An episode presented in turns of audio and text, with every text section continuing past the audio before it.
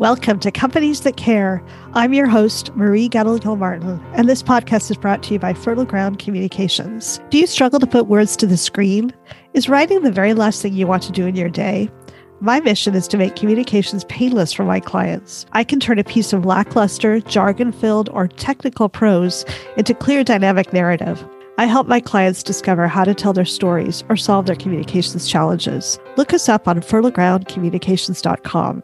I'd love to give you a free 30 minute consult. I alternate this Companies That Care podcast with my other podcast, Finding Fertile Ground, which is about people finding their own fertile ground through their stories of grit and resilience. On both of my podcasts, I strive to highlight voices from historically excluded populations people who don't always get a platform. You can find information about both podcasts on my website and social media. Today I'm interviewing Heather R. Younger. Heather is a best-selling author, international speaker, consultant, professor, podcaster, and facilitator. Born to a white Jewish mom and a black dad, Heather and her dad were completely excluded from her mom's family thanks to racism. She grew up feeling like an outsider, which has made her especially determined to create caring environments wherever she goes. She's earned a reputation as the employee whisperer, founding a company called Employee Fanatics. She inspires others by teaching the kind of caring leadership that drives real business results. Let's meet Heather and hear about how to create companies that care. Hello, Heather. Thank you so much for joining me on the Companies That Care podcast. Thank you so much for having me. It's wonderful to talk to you. I listened to your great TED talk, which was a wonderful introduction to your background, and you talked about the adversity in your life. Can you share just a little bit about your story with our listeners? So my mom is white and Jewish. My dad is black and Christian, and I'm the only child. And when my mom and dad were married, interestingly enough, my dad would have a friend of his who was white come to my mom's house to take her out on a date, and that gentleman would take her to my dad. They dated, they had me, and my mom's parents were not at all happy about this union. They wanted her to, you know, marry a nice Jewish boy, or Orthodox Jewish family, uh, and and they didn't. She didn't. Then I was born, and I was a constant reminder to them of basically the mistake that was made in their mind. And I wasn't invited to family gatherings, bar mitzvahs, weddings. I, I, was just explicitly excluded. I would go to occasionally to my grandmother's house. My father was never invited there. You know, spending a lifetime as an outsider, feeling like that. You know, there were no pictures of me hanging on my grandparents' wall. And it was a very close knit family, but I was not included. So that background made me be the person who, well, number one, I felt like I wasn't worthy for many years. I had a complex related to this up into my 30s. I didn't even get to go to a large family gathering until I was 36 years old, which, by the way, was my oh. grandmother's funeral. It was an interesting way to come up. And there were other kind of things happening in the background as well that that really created this sense in me. I don't know where the drive came from. I, I think I, you know, I think in every in, in life with adversity, we can all choose different paths. And you, I could have chosen to go be the person who turned out to be kind of curmudgeon and blaming the world and not being kind and, and you know concerning kindness for other people. And i chose not to. I chose to be the person who made other people feel included and engulfed with love and care. And i said i'm a big hugger. I, I like to bring people into the fold who are ones who look like they're, they're on the outside. So i chose that different path. I chose the path of more of uplifting and encouragement and support. And uh, that's just who i am now. That must have felt so lonely when you were a child. It was. It was. I luckily I had really good friends. One thing I found as, as an only child, I had this really it was bad actually. A bad way i'd have like a really good friend and i'd be like super attached to them and i'd get super jealous if they had any other friends. This is part of the only child thing too. Then i would like move on in my life like something like let's say i'd go from elementary school i'd go to high school and they were in a different high school so then i'd go and i'd have another best friend. And i had a really good best friend in high school and then she didn't go on to college and then i did and, and then I went on to law school. So I was really super focused and I just let that go. I, I didn't have, was not a very good friend for many, many years. I just had this, I don't know what it was, but, and it wasn't until literally probably late 30s that I got better at it. And probably 40s is when I got really good at it. I'll be 50 this year. So dating myself, but oh my gosh. So yeah, so I think that, you know, it was lonely, but I think I had so much internal drive and I just had a desire not to be what many of the adults were in my life and you know some of the other things that revealed themselves so yeah uh, let's think about your career going back into the beginning of your career can you tell our listeners how you got here what led you down this particular career path well, I mean, part of it is that backstory, the backstory of feeling like I was an underdog, you know, as if I wasn't being listened to, was wasn't respected or important. That was kind of the foundation of one had to drive in me to want to make sure others felt the same. And then Uh, several years ago, I was working at an organization and there was a merger of five companies that were coming together. I was leading customer experience at the time and i could sense a major shift in the culture. The people just like all this mistrust was everywhere. People were joining the company with titles totally different than the title. They were very similar sorry than the titles of the people who already were there and they were hiring other people with the same titles. In fact so much so that i even lost my position. Not my job i, I got moved but i lost my position uh, I didn't even know about it till I looked on this internal Facebook group. It was like an internal, the internal Facebook. I can't remember what the app is called, but I went on there and I saw that people were congratulating one particular person for this particular role. And I was like, huh, that's my role. Oh my and then I had to go back and talk to the leader and say, uh, hello, like the way you do this is not to let the person who do- doesn't have that job anymore find out on an internal post. Oh my gosh, um, that's awful. It was awful. So, uh, so that was the kind of the cult. That kind of those things were happening. People were fearful, and I and people would come to me. They always have come to me to, to be like this voice of like, who, what's happening with my leaders? What's happening with the you know the team? And so I went to the head of HR and I said, listen, you've got to do something. I mean, our trust is downhill, culture's going bad, and I could feel myself slipping into it too. And she said, you know what? I think you're right. We should go do something about that. And I'm like, I should go do something about that. Like I'm I'm coming to you, head of HR, and I am leading customer experience. And but then I thought, well, it made sense because at that point I had already proven myself as kind of that culture bearer, the one who was always uplifting people, whether they were my team or not, and you know, just trying to encourage other people um, for just whatever they did. And so I did that. I, I decided to create an employee engagement council, brought people from all the different companies that were in the Denver office, but they were they were stationed or sitting all in, this, in um, that office. And I'd bring all those companies together and we would think about how we could break down barriers, how we could break down silos, how we can get people to know each other. We did sense a shift because we did a lot of fun things to try to connect people. And we sensed a shift and, and things started to go better on the culture side in that regard with the people, the people relationships. But then the merger didn't go so well through it all, though, is I realized that there needed to be a bridge between those who move the business forward day to day and those who are like kind of traditionally in the ivory tower, and one who could bring it to them in a way that would be synthesized, that would speak their language, who just knew that. And that was me. And so I decided to create, actually, not right away, not right away did I create it. I, through this whole layoff process, I started to write a lot on LinkedIn my very first second or third article were about how to lay people off with dignity because these people were the model for how to do it at least at the very end of it people started to come out and reach out to me and ask me like boy could you come help our organization with this and that and this and that? And finally i'm like i better create a company. So i created the company i have now which was i think when i created it in 2015 and i was full-time with it in 2017 because even after that happened and i created the company i ended up working at another position first leading customer experience and then they moved me into organizational development leading that and then there were reorgs there and i still was there but i, I was my business my, my side hustle had gotten so crazy busy successful that i needed to just leave. I was going to be in a straight jacket i mean i was really going out of my mind having to do the full-time job traveling wow. with my business having my four kids. Wow. So i did that. I made a decision to just take the leap. That was october of 2017 so this year will be four years.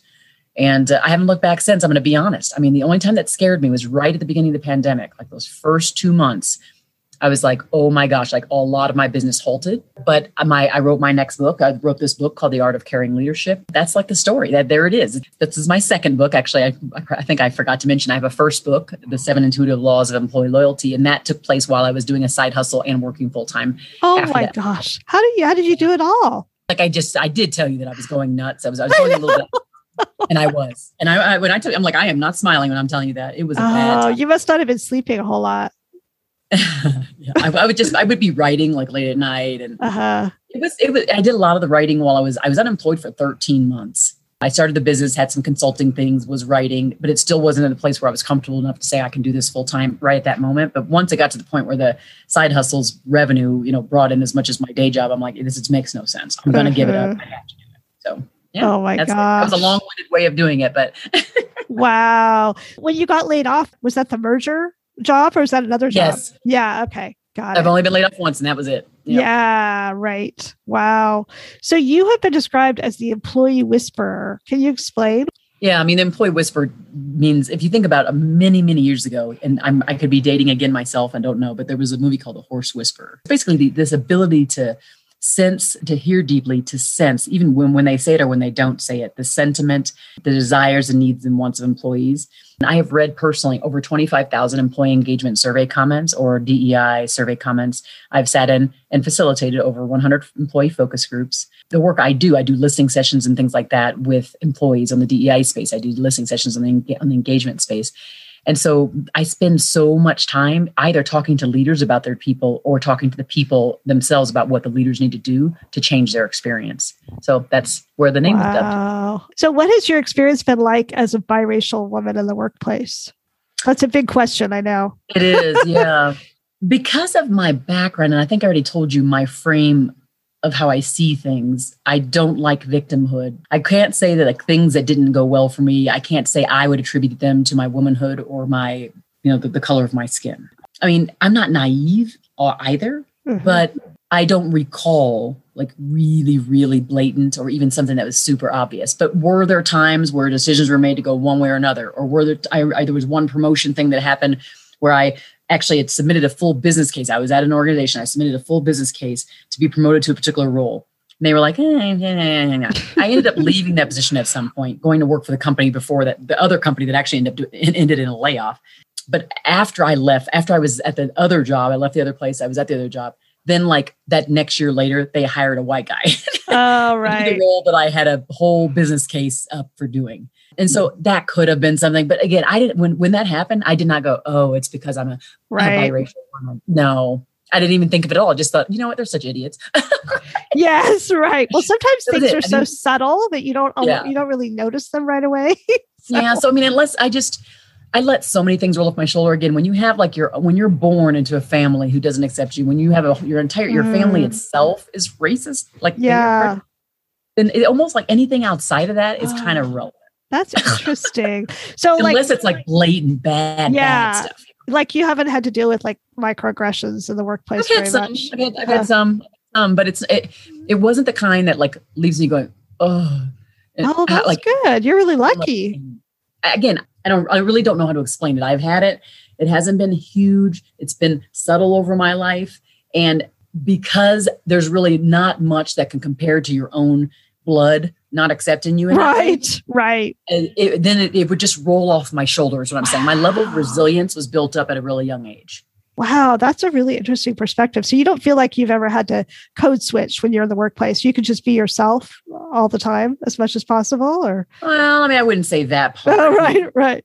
I think I am mostly me all the time, but you're right. There's mm. code switching that happens. If I'm with other people, I'm with other people of color, we are we definitely are code switching around people who are not people of color. That's for mm-hmm, sure. Mm-hmm. You're probably used to that in your daily life, maybe already. I'm, I'm, I'm, i mean, at the same time, you have to remember my my frame. I am raised by a white woman, and predominantly right, my dad right. there up until I was 19, but even him, the majority of people he hung around with were, were, were white guys. So I mean, in the end, it's kind of like the, I didn't have some huge culture. Now, my dad's side of the family, of course, they were African American, and I was with them quite a bit. But that was only up until I was about nine years old. Most of my other years after that were with my mom a lot, and just like other neighbors and friends and things. And I was almost always the only one. Like I went to law school, and I wasn't the only one there. There were probably about twenty of us in the law school.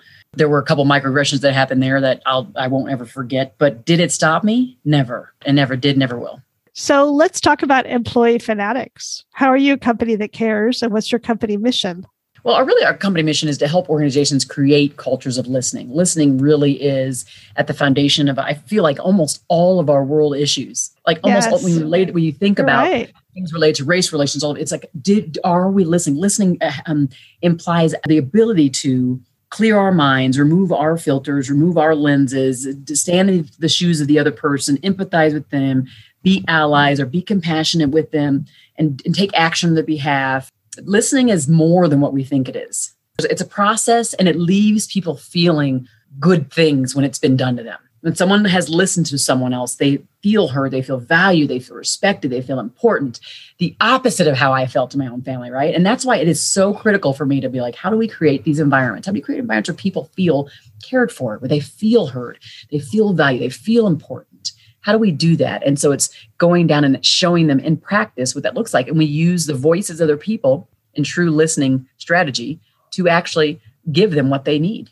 Yeah. So you have published two books now, one that just came out in April that you mentioned. Can you just give an overview of your, each of your books to our listeners?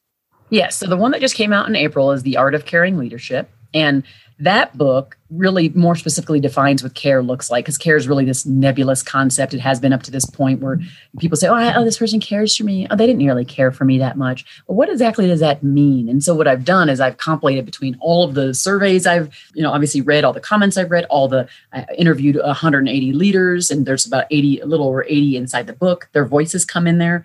And so I just corralled all that to create nine behaviors that represent caring leadership. Hmm. And the behaviors are represented in there with stories that align with that, that really b- bring the point home. And it's so it's like a guidebook for those who want to show that they are caring leaders to their people. The first book I wrote, The Seven Intuitive Laws of Employee Loyalty, interestingly enough, it kind of raises up if you think of the art of caring leadership as like the 10,000 foot level, the seven intuitive laws is at the like 25,000 foot level. And that's because the first chapter of that first book is on giving them good supportive managers. And the second book I wrote is on the art of caring leadership. So it's all about like, what does good supportive managers look like? And so now I've created a book that really kind of defines that first chapter. But the other one had the seven laws and it was much broader organizationally about what you do. And then this one brings it right down to the leadership level. So they're both good for what they're good for. And this won't be my last book. I think I'm already like before the, the year's up, I'll probably start writing the next one as well. And I'll be focusing on listening, just fully listening and in the ah. process of listening. So important. So since we're talking about leaders, do you have a particular leader in your career that stands out for you as the epitome of leaders or like your role mm-hmm. model for leadership? Yeah, you know, I think it's interesting. Here's what I would say about caring leadership. None of all of us are on a journey and none of us are perfect at it. I write about it, I talk about it, I research it. I like live and sleep it and I am not perfect at this. right. Uh, there's at least 20% error rate on me, mm-hmm. right? And so I just want to make sure that we say that. There are yes. folks that I look at like when I tell I'll tell you some, you know, I'll tell you a story and that story and that instance and that interaction and that choice by that leader is an example to emulate. But would we emulate every single thing that leader did every single day? No, because we yes. aren't all. Absolutely. Um, so there's one leader when we talk, go back to that that uh, layoff that happened at the end of the layoff, during that process where they were about to, you know, do the layoff with everybody. There was a lot of people that were laid off. I told them, I said, listen, I told this one per- particular person, her name is Heather as well. I told her, I said, you probably don't know this, but my husband quit his job two weeks before and he insured our entire family. Oh my gosh. Like, what? I didn't know that. She goes, let me go back to the drummer. Let's see what I can do. A few days later, she comes back and she goes, we've decided we're going to insure your entire family on our Cobra for, for three months. Oh. Which, you know, Cobra is very expensive. It is. Yes that was just like a, a, really big indicator for me because you know that that right there was a sign of caring leadership right she didn't mm-hmm. just like mm-hmm. empathize with me and say oh woe is you she empathized and she expressed compassion by going back researching and taking action on, on the behalf of my family. I'll never forget her. And in a funny twist she ended up endorsing my first book and she's actually one of the stories highlighted in the second book. Yeah one of those lessons i always have believed which is you never burn your bridges yeah. right. I'm really proud of all of the relationships that I've, you know, back when I was in the corporate world, people would leave a position and then all of my colleagues would get really ticked off at that person because they left the company. Mm-hmm. Like, that is just not worth our time. That's stupid, isn't it? Is, it is. Like, hello. I that know. does not make any sense. It, for me, the example that I have that I always share is that when my oldest son was born, he was born at 24 weeks and was in the NICU for four months. So, my first exposure to motherhood, I was thrown into crisis. And my boss at the time, he was a finance guy. So, he was our regional business manager. And I, as a publications manager, was part of his management team.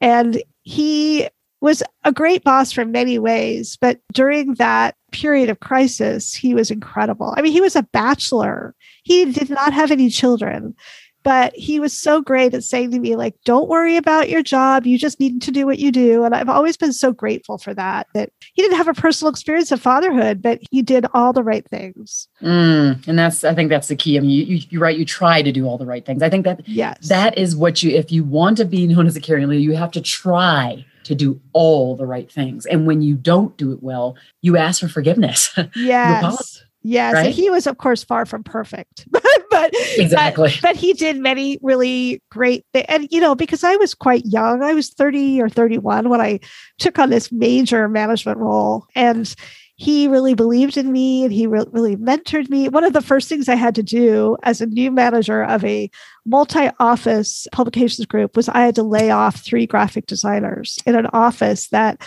had not embraced me as a manager. They wanted their person as the manager. And I had to oh come God. in and lay these people off. And so he helped me through that. He did most of the layoffs. I was there so that kind of set me up for you know how do you try to lay people off on a in a compassionate way which is really awful really hard to do but yeah that's really hard yes yeah, exactly. So, in your TED talk, you talk about how you reframed yourself as not a victim. You referred to that a little bit earlier in our conversations. You said a setback is the setup for a comeback. I liked that phrase. Can you explain a little bit about what you mean by that? Well, I just mean like every if, if, people were to say, you know, what's like part of your big success story or like your part of your big success calculation or what was the formula to get you here? And I would say that my adversity is what got me here. And my adversity is what is what's going to get me to go where I'm going to go. And that's because and I told you about that kind of the voices in the head thing. The voice in the head is like you're not good enough. The voice in the head is that you don't belong. Those kind of little voices in the head, they, they kind of chirp at you here and there, here and there. It is the thing that actually continues to propel me forward. It doesn't stop me it doesn't get in my way. It actually makes me think more creatively. It helps me be able to kind of leap over barriers because I refuse to be the thing that's in my head. I refuse to be not worthy. I refuse to be that right. And then at the same time, outwardly, I refuse to allow others to feel that way in my presence. It's a gift I was given. I was it was a gift I was given. It was a gift I'm giving to others now yeah. every day. That's your superpower. Yeah. Yep. yes. Yes. Sure is. So many companies have taken steps to invest in DEI, especially after the deaths of George Floyd and Breonna Taylor and others killed at the hands of police.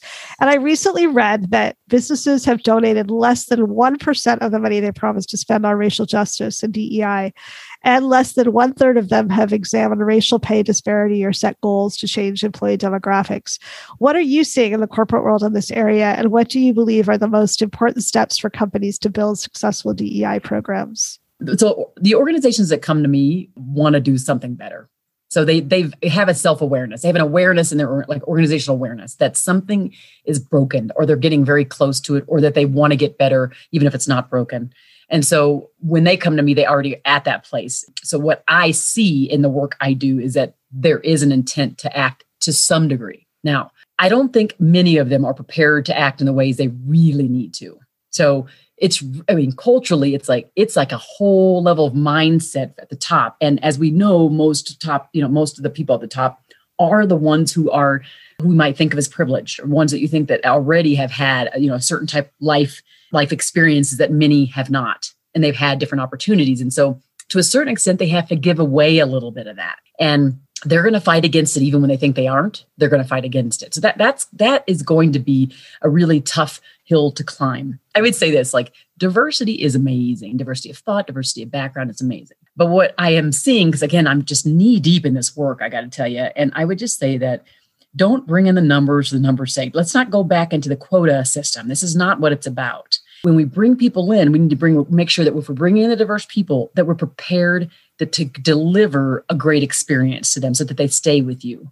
Don't bring them in for the numbers, check in the box, say we did it. Then they get there, they have no mentorship, they have no support system, they have nowhere to go, they haven't, you know, they're not being elevated, they're given work that's subpar to their skill set. Don't do it. So I would say make sure that before you're focusing on the numbers, focus on the on the process, focus on the structure, focus on the systems that are inside your organization. That would be making sure payrolls align, as you talked about, making sure there's a support system, some kind of mentorship system for them, making sure that there's equity at, at all levels of the organization.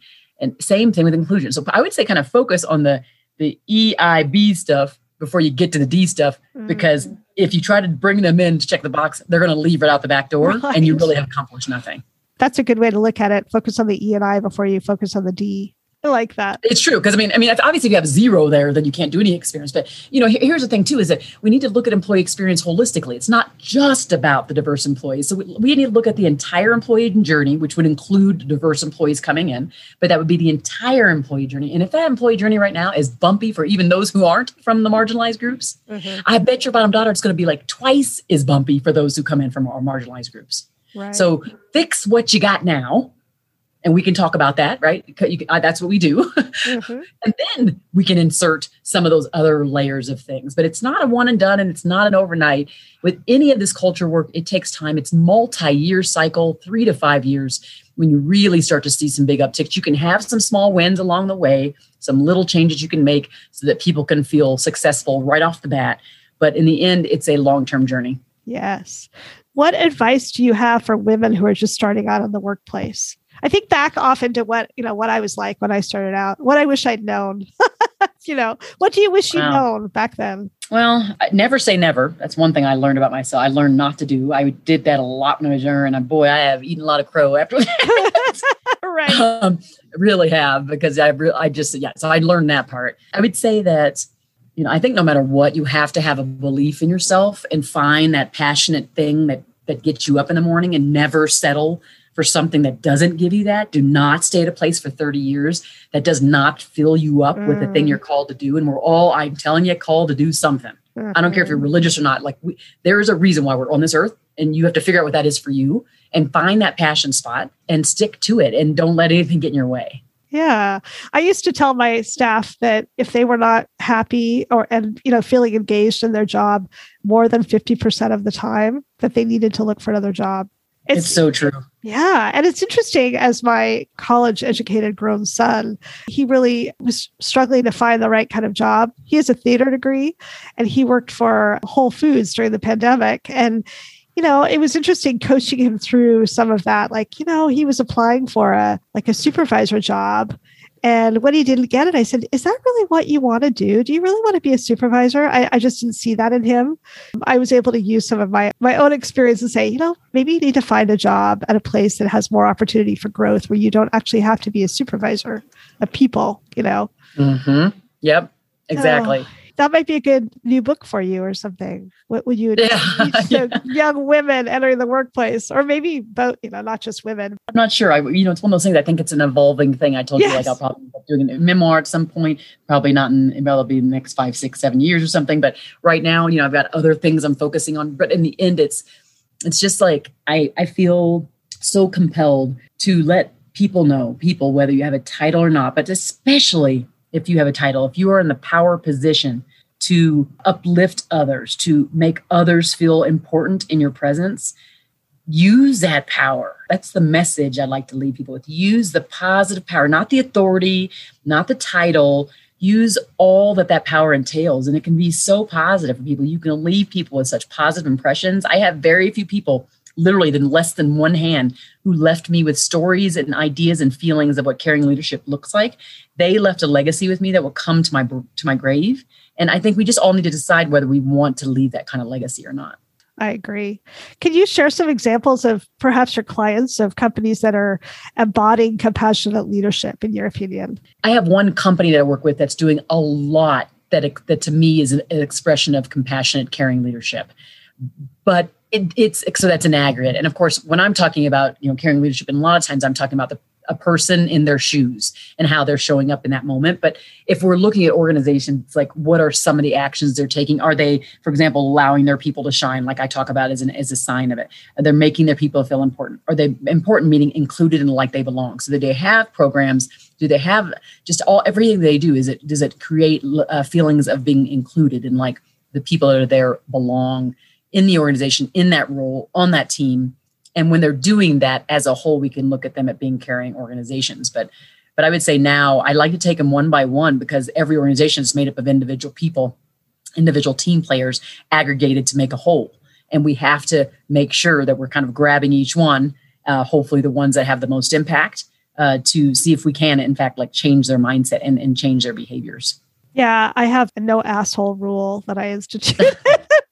yep. you know, as I was setting up my firm, I thought, okay, this is something that I absolutely believe in because I've worked in big companies where certain people are allowed to get away with bad behavior and it, it affects the whole work the workplace culture. So let's talk a little bit about women that are leaving the workplace in droves right now because of the pandemic. Do you have any creative ideas for what companies could do to get women back into the workplace? Well, I mean, I think you're going to have to be flexible. I mean, there's just no way around that. You're going to have to talk to them I mean, goodness, is that a that's a novel concept, isn't it? we're just going to make assumptions about them, but we're never going to talk to them. This is the listening side of things. This is where we go to them. We say, "We want you back. We want you here. We don't want you to leave." What is required? Uh, we may not be able to meet you fully in your shoes with full time remote, but maybe we can do this, that, this, that. But we need to go talk to them. We need to ask them. That's the only way to get to the truth. We make way too many assumptions in corporate America we have got to get to the truth. And the only way to do that is to go straight to the source.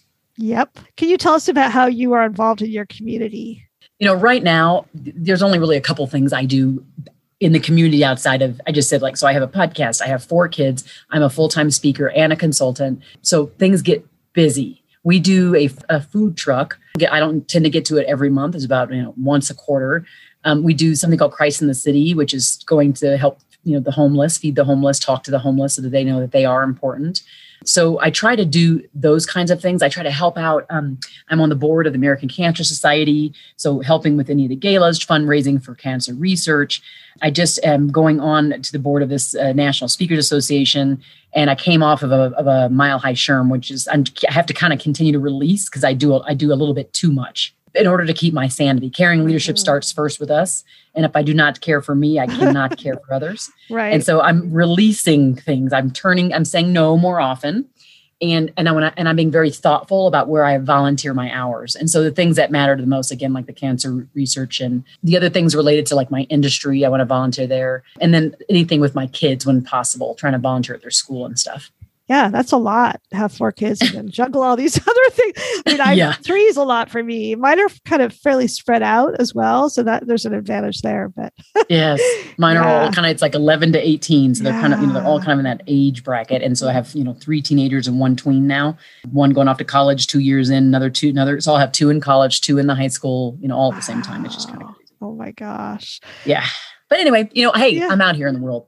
yes, that's right. That's right. So you have been talking to your Leaders with Heart on your podcast for quite a few years now, right? I was trying to go back to when you started and I couldn't even find it. But what are some of the recurring themes that have that come up on your podcast and your conversations? Oh, it's interesting because that that's the foundation of this newest book. I boiled up mostly the nine behaviors all came from my conversations with about 150 leaders. So that's kind of funny that um, that you asked that because I started the podcast and then I got to like episode 25 and I was like, you know, a lot of people don't listen to podcasts and this is so darn good that I have got to put this in a book. Like I, you know, what other ways can I do it? So I'm I am socializing this message on the news. I'm socializing it in print. I'm doing it on videos for YouTube. I'm doing it in the book. I'm doing it in a podcast. I mean, I'm doing it anywhere I can where people are hearing this loud and clearly you have the power to show more care. Cheer. so uh, yeah, so I would say I, have done a lot, and those themes. Some of the themes are again the things things that you do are like making people feel important, creating safe spaces, leading the whole person, making sure that you don't just you're not just taking into consideration what's happening to them at work, but what's happening outside of work, and leaning into that. You know, since this pandemic, we have learned so much more. We have seen so much more through the Zoom lens, through the through the Teams lens we were able to see dogs and elderly parents and, and our college kids at home and all kinds of things, right? And what I'm, I'm afraid will happen, which will likely happen to many people, is that the leaders who saw what they saw and the team members who saw what they saw will, for, will forget it. I know. They'll purposely forget it. Yeah. And, and the priority of people and human relationships may go bye bye. And my goal is for that not to happen. So it's always like trying to talk to, to leaders, organizational leaders about how do we maintain that closeness? How do we maintain that whole person leadership? Once that you return to office or go to a hybrid model. And that's really the thing that we need to be focusing on. How do we maintain it? Right. I think that companies are, or individuals are already seeing a little bit of that fray. Some companies are being really good about saying you can continue to work remotely, but others are insisting that people come back. There's going to be yeah, tension ex- there. Yeah, exactly. I think we'll just have to you know, see where all that boils up. But I got to tell you, there's going to be a lot of people leaving their jobs. So yes. organizations better brace themselves. That's for I sure. I think so too. If you're not going to be flexible, you're going to lose people. That's for sure. Yeah, exactly. And so my final question is, which you've pretty much already answered, but in case you want to add anything, which is what advice do you have for people who want to create companies that care? You got to ask yourself why you'd want to care. Why does your organization specifically want to show up with more care? Because you have to know the why before you embark on any culture change, any strategic you know change in your organization. You have to know the why. You have to know why you lead. You have to know why you want to change.